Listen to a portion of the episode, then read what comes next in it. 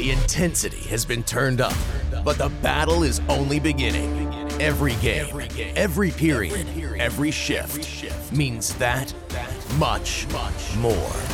All that's missing is you. It's time to paint the Lone Star State victory green with your Dallas Stars. Be here to experience the excitement as the Stars make their push for the Stanley Cup playoffs. Get your tickets now at dallasstars.com. One state, one team, Texas hockey. Welcome to the Podman Rush, the official podcast of the Dallas Stars. Here's your host, Daryl Razor Reaugh. Well, hello, it's your boy, the Razor Boy.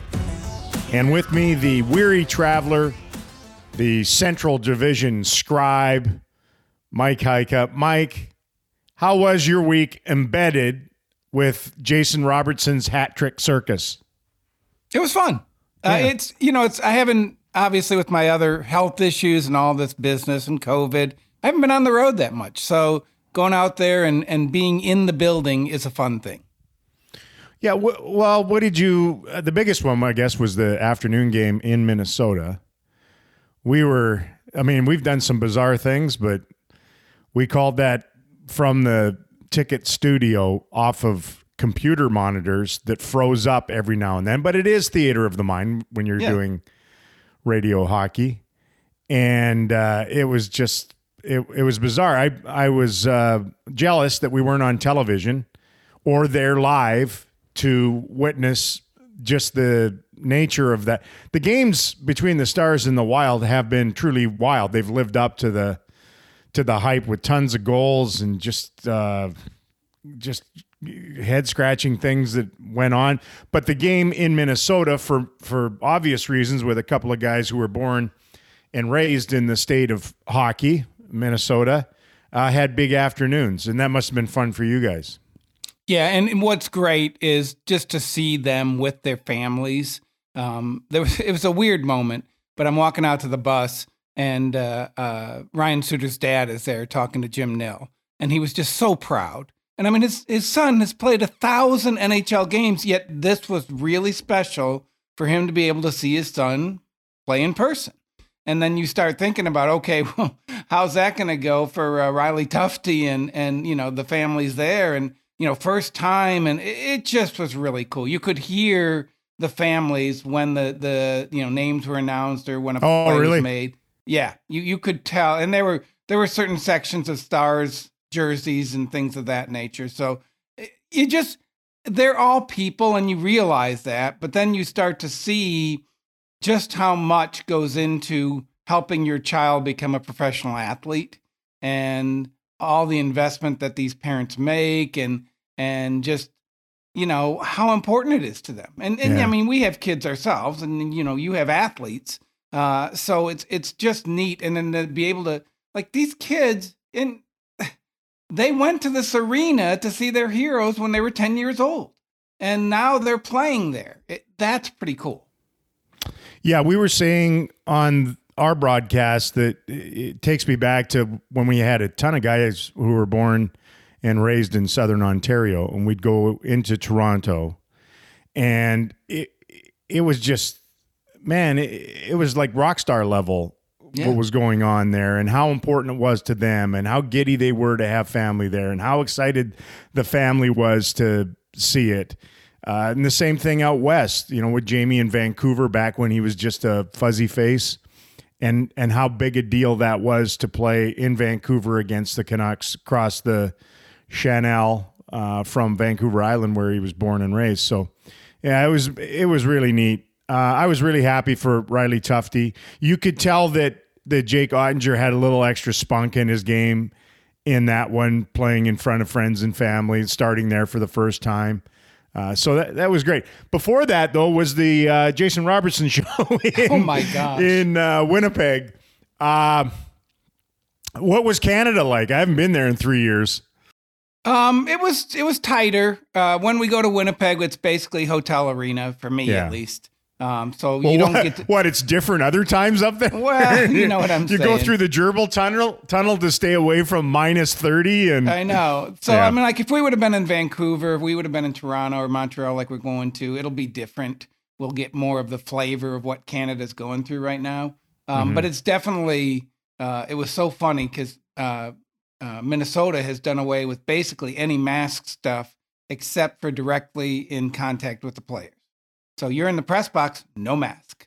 You're in the you know walking around the city, no masks. Uh, so it is a little bit different. And then Canada, What? Every time you run across any hockey player, you have to strap a mask on, no matter whether they're well, like Pee Wee we- or oh, look at him, he's major midget. Get your mask on. we, we want to take It's the state of hockey, Mike. It's the we state of hockey. That's what they do there. Consideration. but it was. I mean, it was interesting. Just like so, you're in the. You know, I'm whatever it was. You know how the break room is there, right near the locker room. And so you're in the break room. You're not wearing a mask, but then you go into the locker room to interview the players. Well, you, know, you got to wear a mask now, which is fine. I mean, I'm good with anything. Tell me where, when, to, when, and where to do it. But it's just it's interesting how each arena and state makes its decisions on those you know matters. Well, we we never come in contact with the players, so it's not really an issue for us on the road. Uh, we One other thing on Canada we, is we so- deal with a closet over in Las Colinas. yes, Mike. see, see how safe you are. Uh, so you're sitting in the hotel room, you're just watching TV all the time, right?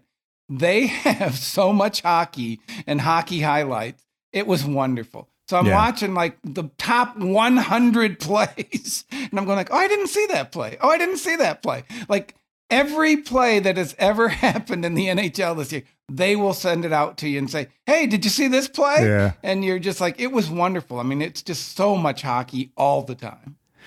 Yeah. So they go to overtime. Robo notches that hat trick in in uh, dramatic fashion. We'll get to him in a second. Uh, then the the matinee uh, with the pulled goaltender for half the game from my buddy Dean Evason. And how t- how tight do you think the sphincters were when they scored those two empty net goals when they Well, were the cruising fact they had- along? They had seven shots at the empty net. And I mean, know. what Robertson I think missed I by about an inch. Oh, it could be a soccer net at the other end, and he No. wouldn't hit it. he just Right can't now. do it right now. No. Uh, and then last night in Nashville, uh, you know, surprise, surprise, shocker, shocker. Three, you know, it's a two, three goals get scored at the very most, and the Stars lose in Smashville. Uh, it was, it was one of those nights for me that Jamie Benn was great, and then and then he tickled them alive a little bit there. Yeah. Because if you're watching the game, and Jamie was so important in, in so many things, he was jawing at at Jeannot all game long. I don't know what was going on there. They've seen each other a lot here recently. Uh, he was instrumental in Klingberg's goal. If you watch it, you know he, he I think he took the face off on that side, won it, goes to the net, uh, pushes Granlund out of the way, ricochets in. Klinger gets his first goal ever against Nashville in 36 regular season games. And then he decides to run Forsberg. And and and yet you could look at it two different ways. Like obviously you look at it now and you're like, man, it seemed like it woke them up and they were just they were dead. The Stars were cruising along with a near perfect road game. But when it went four on four, they also had a break. Like Yeah. Michael Raffl had a B way. Now he never scores on them. He knows that. We know that, and he didn't. They come down the other way. They score, and then they get that goal uh, with what a minute and a half to go in regulation. Stars get nothing out of the game. That that was the disappointing part because they should have at least pushed it to overtime. We all knew what was going to happen in overtime. They were going to lose because they've lost eight straight against them past sixty minutes. Uh, but it was just it, the way it unfolded was was uh, unfortunate. I'll say. It was really disappointing, and it, it. I tried to convey that in the story today. I don't know if I really got like they were. It was a punch in the gut to them. And you look at what they've done on the road, and you look at what they've done overall, and you look at the fact that they were right in it. It's not like they, you know, just had a terrible game. Oh no no no. Again, they got the rug pulled out, and I mean, this is serious stuff. They really wanted to go above Nashville in the standings, and then they didn't. And it's it's interesting because I, I compared it to the playoffs, and I, I mean, you've been through it where you know you're you're cruising along, and all of a sudden you lose a triple overtime game, and it's like the worst thing in the world. And that's kind of how they were walking around after that one, like they had just lost a triple overtime playoff game. It was that disappointing. Yeah. Well, good. I'm glad they're disappointed. I know they should be. yeah, it, that's that's good.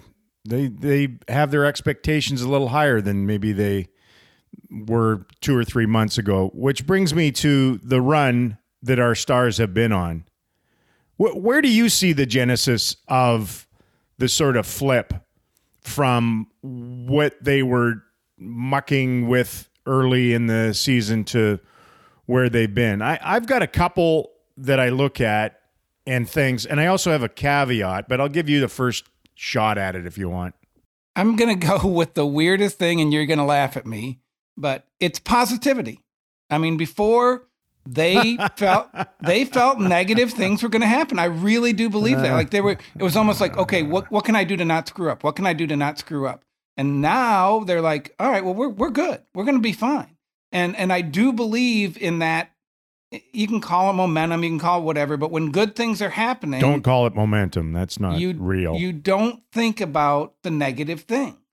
You know, you think about the positive things. And I do believe that that has gotten into their mindset, especially on the road. Like they were, they were just waiting for bad things to happen on the road earlier in the season, and now they're not. Now they're out there trying to make good things happen. Yeah, you're probably correct with all that. I I look at that five game losing skid in what was it mid December, and then Yeah. they beat Chicago in overtime. They they started they scored some goals and won, which they weren't Right. doing. Like if they gave up a bad goal in the game or the opposing netminder was playing out of his mind, they they were not going to win. Like that was just a given. And then they they won 4-3 against the Hawks. And then they had that nutty game against Minnesota. They win it 7 to 4, chase the starting goalie. And then they win 6-5 against Florida. Again, the- these are really the league has been like this year this year. And to me, they sort of joined the league Right. around that time. Uh, and then they had that rally game where they were down two nothing to Pittsburgh and came back and beat them three to two. And it, to me, that that little quartet of games changed, and maybe it, it fed what you were just speaking of, where they started to believe that Yeah. even if bad things do happen, like you go down two nothing to Crosby and the and the Penguins, you you can still roar back. Just keep playing, play, and beyond that, I look at the home loss to that dilapidated Habs team. Right, like they should have won. Yeah. Yes, and if poor Bones is talking like he always does. It's like, man, he, he just looks exasperated in the post game, talking about the chances they had and they couldn't buy one and blah, you know. But they they get beat and Oettinger gets yanked in that game. And if you look at Jake Oettinger since that pull, yeah, they're they're getting the better at that position over and over. And I'm going to talk more about that later too. But if you factor in the opposing teams that they've played against, and that's been part of the mix, and the goalie quality that they're facing, unlike they were making every goaltender look like he was a challenger for the Vezina this year. Right. And if you look at the last, I don't know how many games that is since uh, that time 20, 30 games the opposing goalies sometimes have been phenomenal, but for the most part, they've they've faced some pretty meh net minding the Yeah. other way, or they've made them look me. Yeah. So that that's my diatribe. I'll get to my caveat in a minute, but go ahead, Mike. Weigh in. Uh, I think some of it also is fortune. Uh, I think they were not getting fortunate. Fortune the season. favors the brave. It does. I've watched that commercial so many friggin' times. But the past, you know, you don't want to sit there and say they're always lucky. They've been pretty lucky the last Yeah, they have. whatever six, seven games. You're like, oh, but that they didn't weren't. go. And they No, weren't. early They in had the year, worst they were luck. not- yes. Well, the, they had the worst puck luck on planet Earth. Correct. And now it's kind of going their way, and it Yeah. does make a difference. And and you know it evens out over the season, but. Um, I believe uh, that. even even Jake, I love Jake, but I'm going like, oh, he got a little bit lucky there, and and but when you feed that young energy like that with positive things and good luck, it, it does pay off. You ready for the little caveat? I love ca- It- caveat. it's I don't know if it's a caveat or if it's just that Latin? It, it might be a truth truth bomb, little truth bomb. But and it might not mean anything at all. It might just be part of the equation too. You know, the x or the y of the equation.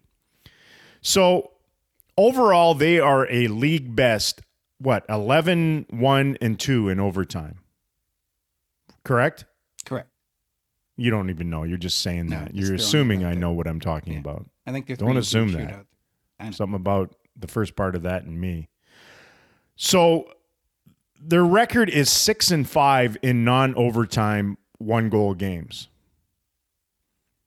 great in the overtime one goal games Right.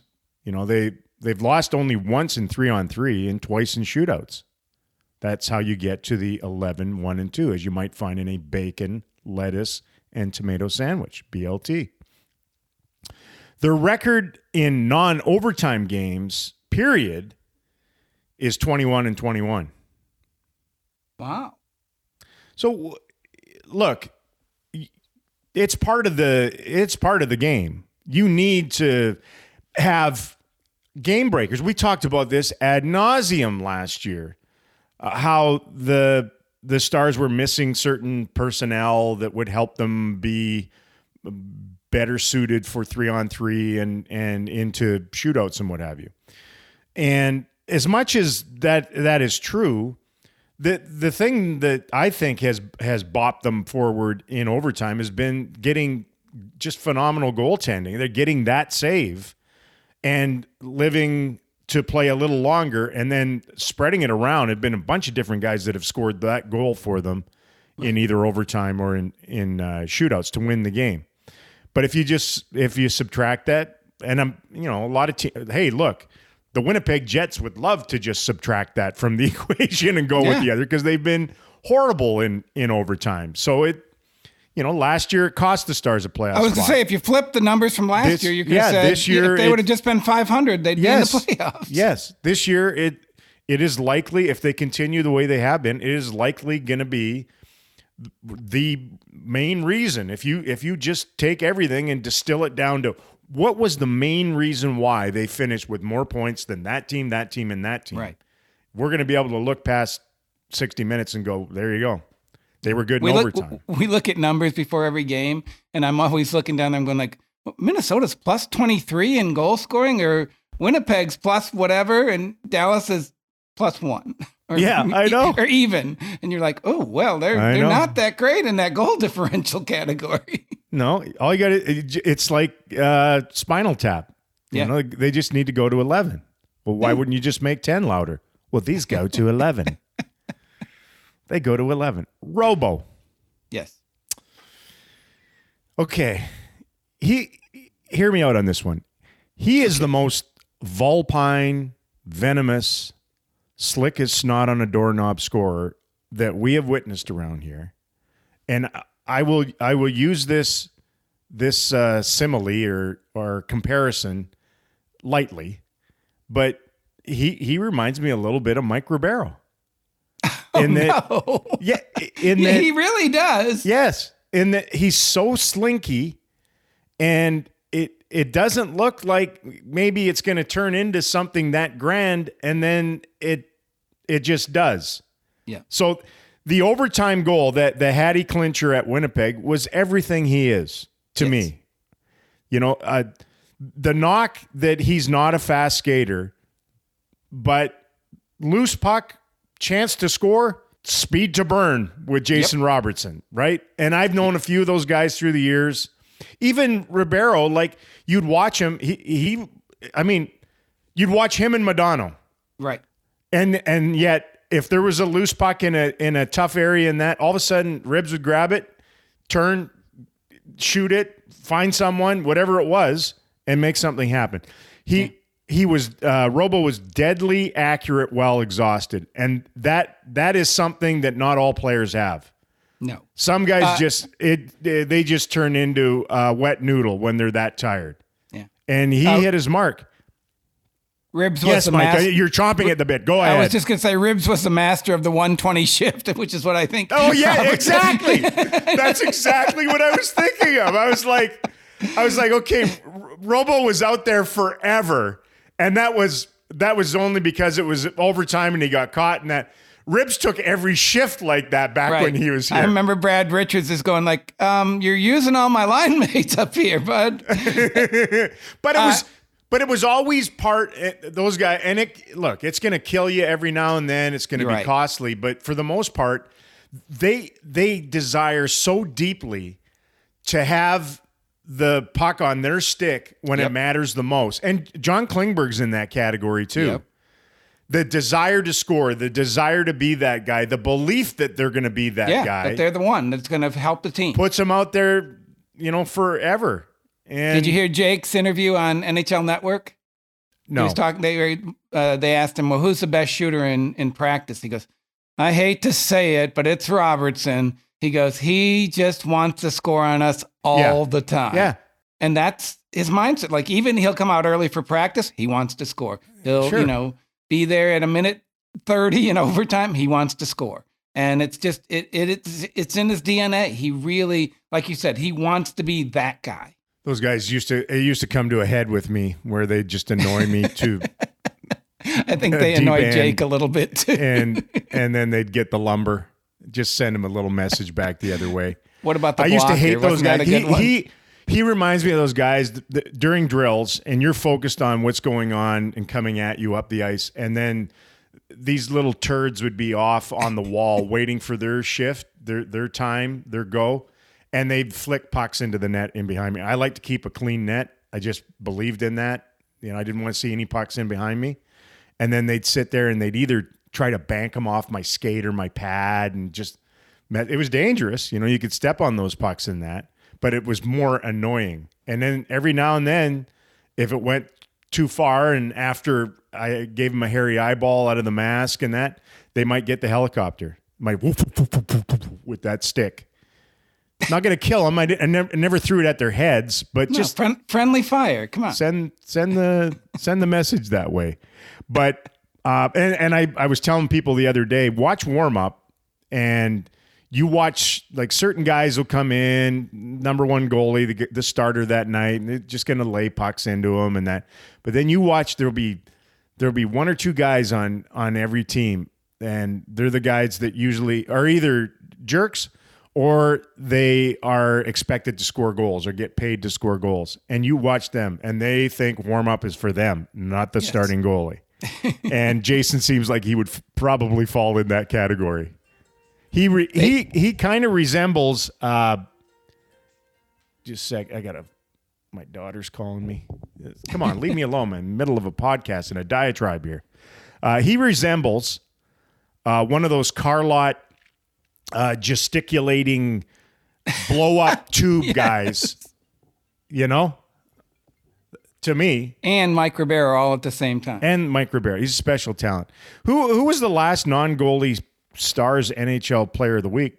Was it Pavelski last year? Did he get it when he went nuts at the beginning of the year? yeah, I would say so. I He was had a trying to remember in there. who it was, but um, I got a It's a, lot ra- of. it's a rare honor here in Dallas. Let's just It say is. that. It is. And we got a potential showdown on Saturday between two of the three top players of the week.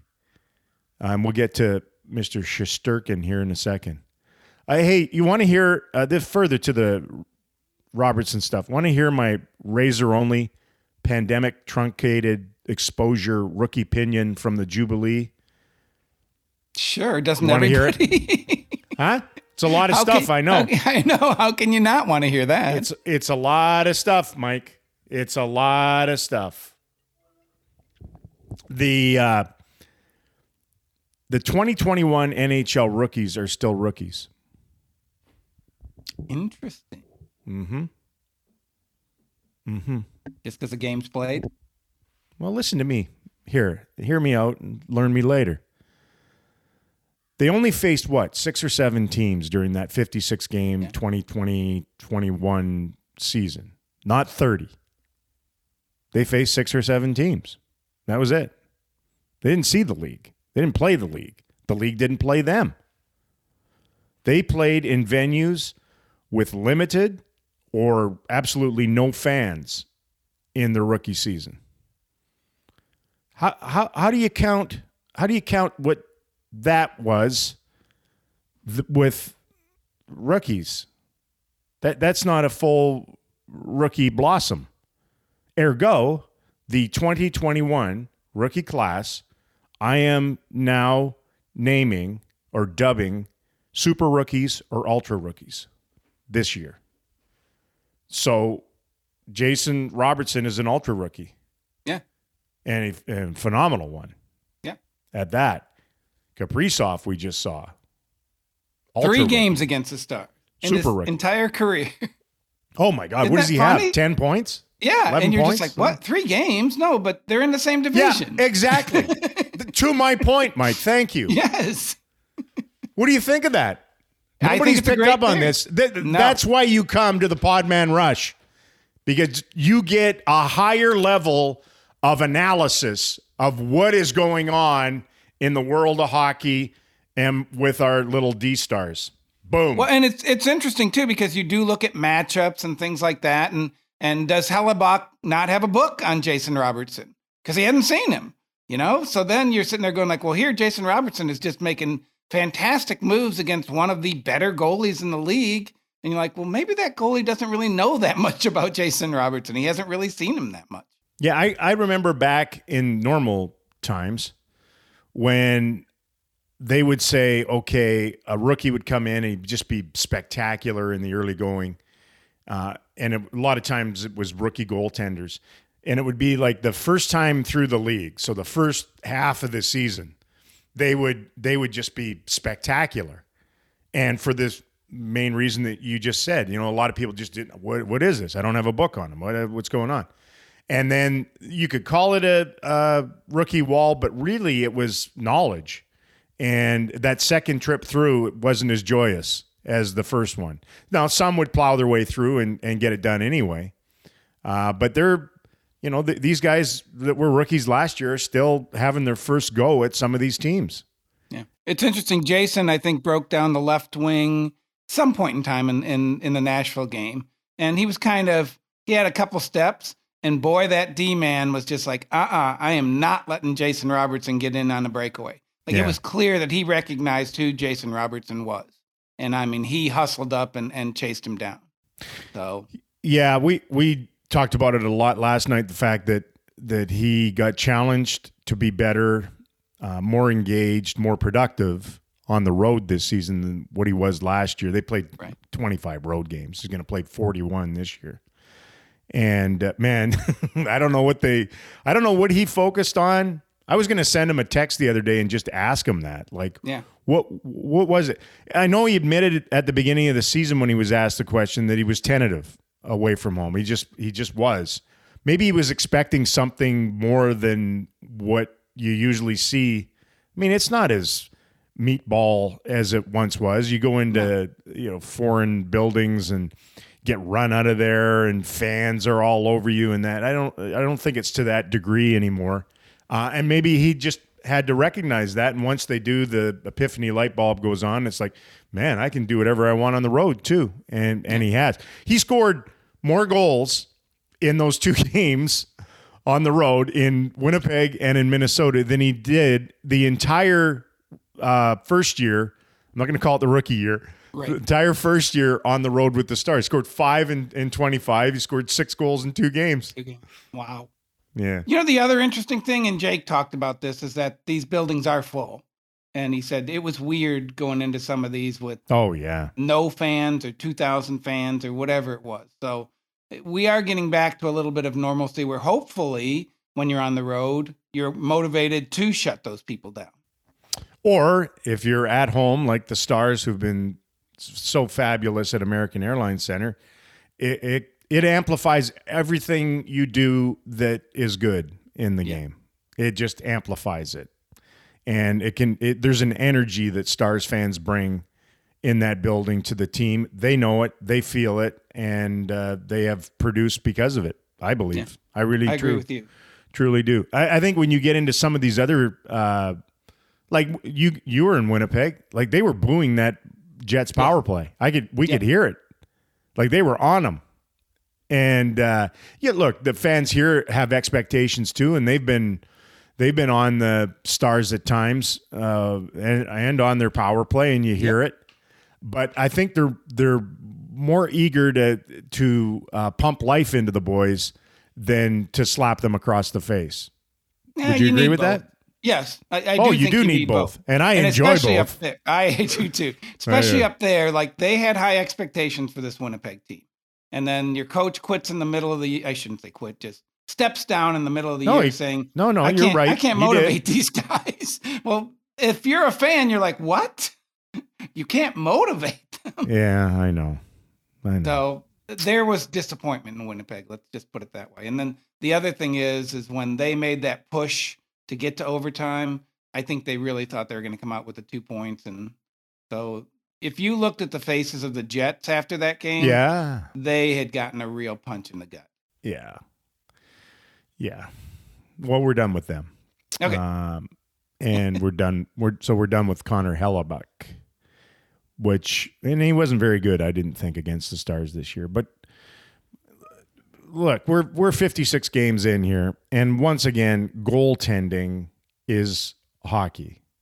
Another bold statement from It me is. this week. Goaltending is hockey you can count all the other things that are important and get all giddy and excited and titillated about stuff, but goaltending is hockey. 97.63% of the time, the team that gets the best performance in the pipes, in the crease, in the goal, wins the game. That's a fact. Yeah. Like that that's a that's not a number I grabbed out of thin air or concocted. That is gospel. Uh, the team we just witnessed.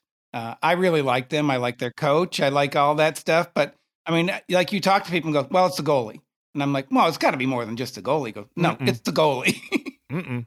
And that's it. And you're No, like, they're- well, okay, they're an average- They're an average team. They're an average team, and they they they get a cattle prod out. I would think every second game, trying to get something out of uh, Johansen. You know, like they they're trying to get certain guys going, but their their their middle and their depth play really hard. They like they he has them play really really hard. But the reason that they're in the position they're in is they get absolutely fab elite net minding from one guy from Yep. and he's played he's played the second most uh or started the second most games in the league in behind Hellebuyck. Yeah. So listen to this, Mike. The last 21 games, the the Stars are just 3 5 and 1 when opposing goalie save percentage is 92% or better. But they are 10 and 1 when the other goalie is 89% or lower. Now, I bet if you went through everybody and every team, there'd be a lot of the same thing going on. Right? Yeah. The- because of goaltending is hockey. So Saros in the games against the Stars, the last two is save percentage 957 and 964. It's pretty good. you know, they lose, the Stars lose in Arizona. Wedgewood 970. Fleury, uh, uh, although he got matched and bettered by Jake Oettinger, stopped everything. Thousand. Kuemper shut him out at home. Thousand. In in the four losses and that double shutout at Chicago over the last twelve games, uh, that was the goaltending that they had to try to overcome. And Stars goalies, for for their part, the only one game in the last 12 has their save percentage been under 90 you know so they're they're getting really good goaltending which has been a, a backbeat or a backbone to the surge that they're enjoying. But i mean you can just run down the whole thing and just say okay what was their goalie's number? What was your goalie's number? And that's it. And the eyeballs tell you that a lot of these games like uh Kahkonen was awful uh to start that game and got yanked in Minnesota. Yep. Uh, Hellebuyck, I didn't think was great in in Winnipeg. Petersen, I didn't think was terrific in Dallas for LA. Anderson started well, but in the end, you know, he was like eighty seven percent. And then you get Saros, then you get Wedgewood, then you get Fleur. Francouz when they, you know, when Jake just absolutely outplayed the Colorado Avalanche. Francouz was no good. He was 84% in that game. You know, uh, Hellebuyck back at at Dallas was 886. Like that's not good goaltending. That's how you lose. Yeah. And It's this weekend, to- this weekend, they're going to see Igor Shesterkin. Go ahead, Mike. Oh, I was just going to say it's funny that Rick talks about well the puck went in. And and it, and you know, you're sitting there trying to analyze the Stars offensive ability against the other team's goaltender and and he said, you know, earlier on we got great chances but we didn't score. Yeah. So now is that the other team's goaltender was great or you guys just weren't that good at finishing? And I think sometimes they don't know. I think sometimes they just sit there and go, well, they're the players, they should find a way to score. And that's frustrating for fans to hear that. And I'm sure they're doing much more behind the scenes. But, you know, sometimes they're just like, well, the puck went in. yeah, we saw that. yeah, I like it when it gets simplistic like that, though. that's right. But it's true. Like you go through stretches where the opposing net minding is phenomenal. Yeah. And you are playing well, but you you just you can't buy a goal and you hit posts and he makes saves and there's broken plays with empty nets and all this stuff goes on.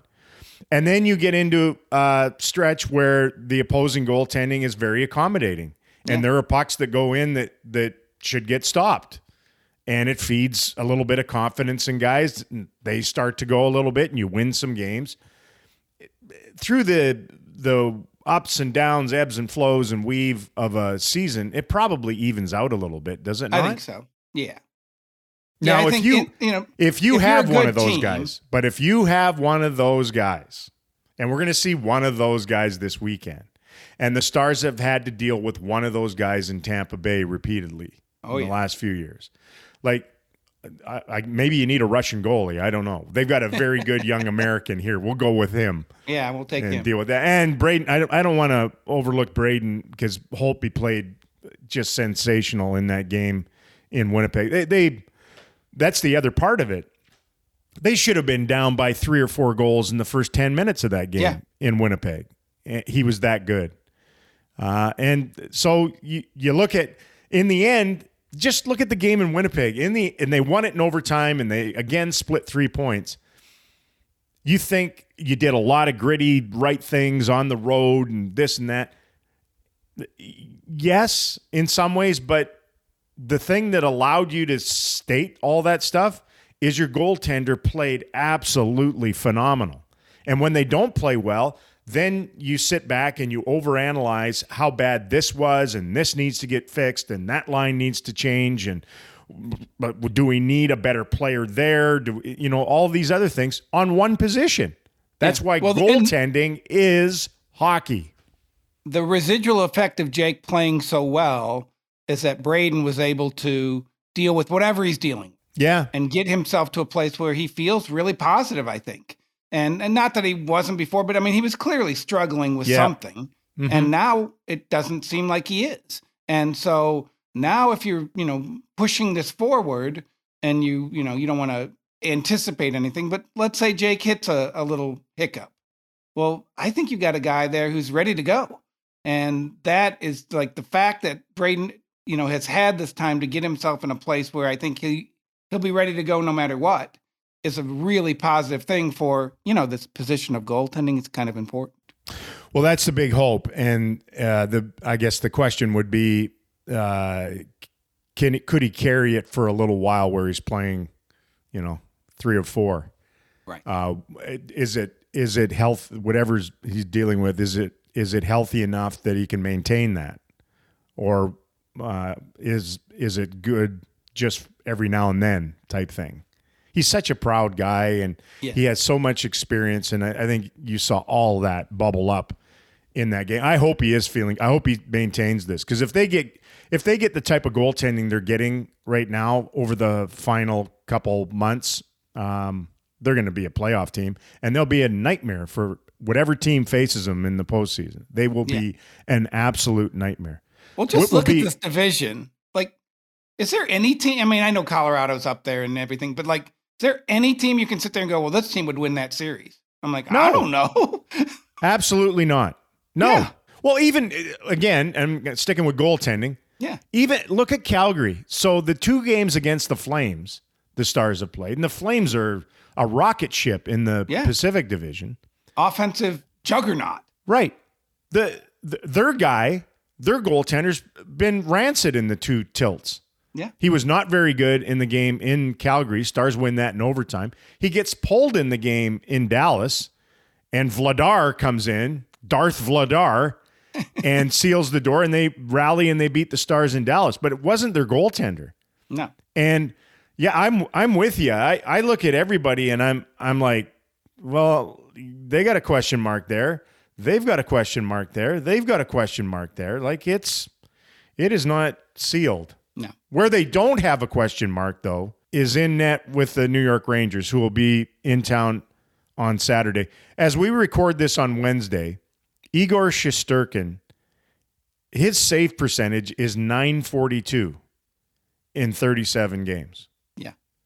Uh, I don't believe we've seen a guy this much more efficient than the rest of the league uh, average in that category since Dominik Hasek. Yeah. Back Hasek's in- numbers were so much better than his contemporary. Well, you look back in the in the late '90s. He he was 937 the season he faced uh, the Stars in the final, which, which is you know it's a sensational number. But you go back and look at how the game. I mean, how many scoring chances did he face a game? He faced more because he spit pucks out, and Yeah. I don't know that Buffalo was that shut down with Lindy coaching them. They like to go go go. Um, but a lot of the other teams, I mean, it was single digits in scoring chances every night. Like it was, they like to call it the dead puck era or whatever the hell. Um, nowadays, th- this is th- this is truly unfettered a a lot, uh, and these guys face uh, some very difficult scoring opportunities routinely. So, him at at that level now at nine forty two uh, almost you know 40 games into it is is phenomenal. D- just to put it in perspective, back with Hasek, he was 937. Uh, Eddie was 915, and Patrick Roy was 917 that season. Yeah. That's that's how much higher his save percentage was than those two other Hall of Famers who had phenomenal seasons that year. Like it, Did he win two MVPs? Hasek? yeah, I, think believe he his did. goaltending numbers were like it's hard for any goalie to win an MVP. and I think he Sturkin's going to be in the if this yeah, continues. I he should be too. Yes. he he will be certainly in the mix for MVP of the league. Uh, He has to be. And I go back to my previous statement about goaltending is hockey. Now they every year you could make a goaltender the MVP of the league. They're that important. Right. Uh, but they don't. They sort of just kick them over into their own category. Okay, you were the best goalie. Here's your Vezina. But it, sometimes they're the best, most important player in the league, and Shesterkin is showing that. So, what a showdown between Robertson and Shesterkin on Saturday at American Airlines Center. The number one star of the week, the number three star of the week, the goalie, the sniper. It's all laid out for us, Mike. I'll It's be there live. I'm live at that one.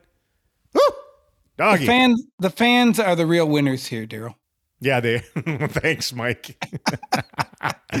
uh, here's some rager. Uh, rager. It is Rager. raging. You are Razor rager. regurgitants. Uh, stuff I had prepared. I researched or pondered, but didn't get into the broadcast for various reasons. We sell a lot of stuff. There's a lot of promos for my bobblehead night, stuff like that. Uh, Coach fines. So Bowness Hynes, who were on the two benches last night, Rod Brind'Amour, all nailed with twenty-five thousand dollar fines this season. We talked about it on a previous uh, PR. Jon Cooper got ejected. The coach of the Tampa Bay Lightning got ejected for verbally stripping bark off of uh, Wes McCauley. Yet, have you seen any uh, statement as to a fine for him? I haven't. I have not. No. Like they were very quick to just go, yeah, uh, Rick Bowness, uh, has been uh, fined twenty five thousand dollars for uh, conduct or whatever they they like to call it. That that money goes to the For, for harm to a stick. yeah, well that abusive stick. Abuse Uh, a stick. But I, I'm curious, like if if you if you go to a level that actually gets you kicked out of the game, what is the fine for that? Or is there no fine? Was there no fine? I don't know. I have to look it up. I sent will- an email yet. Maybe I sent it to the wrong place, trying to Yeah. ferret Figure that what was going very important information out, and I couldn't do it. well, Uh, and again, I keep going to the union. Mike, these are quick hitters. You can't keep interjecting, but go ahead. okay. No, I was just going to say, uh, why does a coach get fined twenty five thousand? The player gets five, but it is what it is. Uh, the way the league th- is set they're up. they're expected to be in control of their emotions more, Ah. which is garbage. It's They need, to, they need to start fining the broadcasters. Well, let's hope not. I know they got they used to get really mad when when uh, we in the broadcast world would just rip on refs all game long. Yeah. But they didn't do anything about it. They just they would call certain individuals out at the NHL meetings, broadcast meetings. We don't even have those anymore. So uh, and I think for the most part guys have tempered that. The old school guys used to just go nuts on refs. Uh, and now it's the coaches, apparently. Quick I hitters, quick should- hitters. I should trademark hockey hokey pokey. I should have that trademark. It should be on a t shirt. Yeah. I, I wish the stars would get away from hockey hokey pokey. they put they put their right foot in to the playoff picture. They take their right foot out. They put their right foot in. And what do they do, Mike? Shake it all about. That's exactly what they do. They do the hockey hokey pokey and they turn themselves about. That's or turn themselves around. That's what it's all about, as Canadians would say. In Dallas, it certainly seems that way. That's what I mean. It's, I, there's it's other cities that are the same way. I know, but they're they you know. they are playing the hockey hokey pokey right now.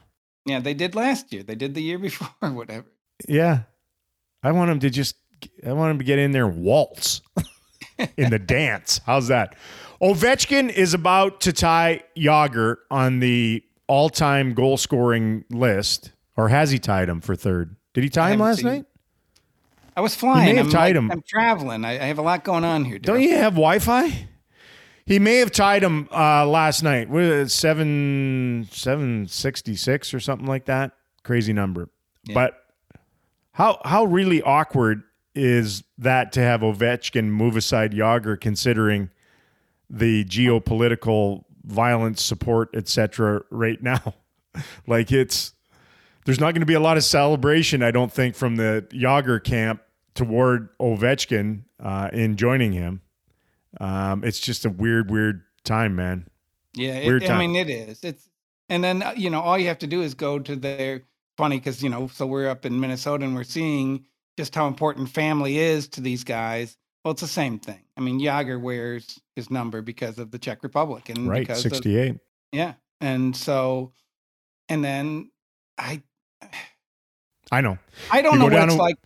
Go down I a know, rabbit hole. I don't know what it's like to grow up in Russia, but they clearly have a lot of national pride there that has been, I Mhm. mean, they're a huge country that's done a lot of great things. So then when they get in situations like this, then that national pride's going to well up. And it's just, it's Just the really timing of this to have Yeah. Ovechkin and Jagr, you know, side by each in this, and yeah, crazy times. By the way, Jaromir Jagr was the Stars' power play goal leader in 2013. Did you know that?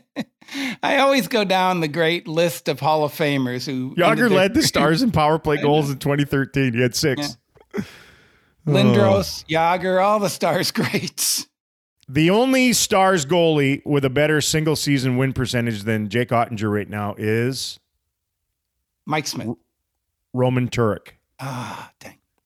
I 98 thought Smitty had like a 12 and 2 record in there or something like that. I, I think the the two the two most underappreciated aspects of the Stars Cup year were the the games that that Roman gave them to rest Eddie and and win in order for them to have game 7 of the Western Conference final in Reunion Arena. yep. Uh, and he got he got some really tough assignments. He was such a good dude.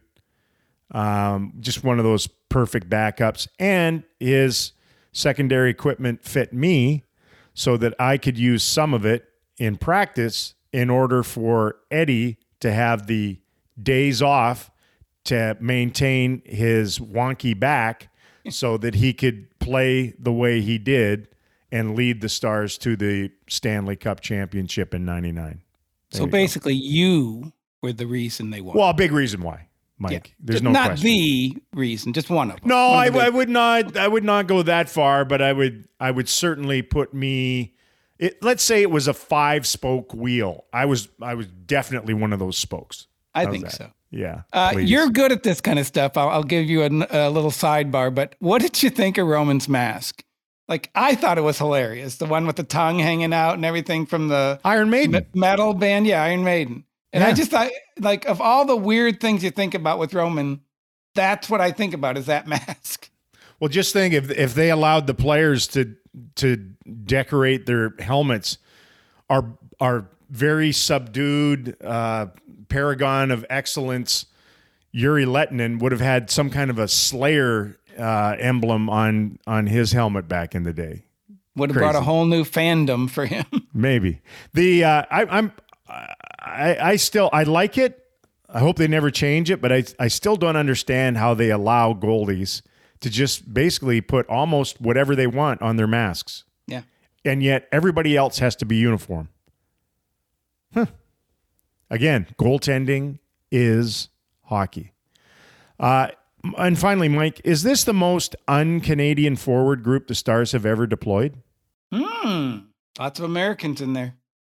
I'm joking. They're they're driven by a lot of Americans. Yeah. When you look at the, I mean, technically that second line is still Benn and Seguin, but yeah, I mean that's Well, that's, That's it a- for Canadians. yeah. Benn and, that- Seguin. Yep. And then Everybody else players. is everybody else is from other locales. Finns, Americans, Austrians. love those Austrians. Yes.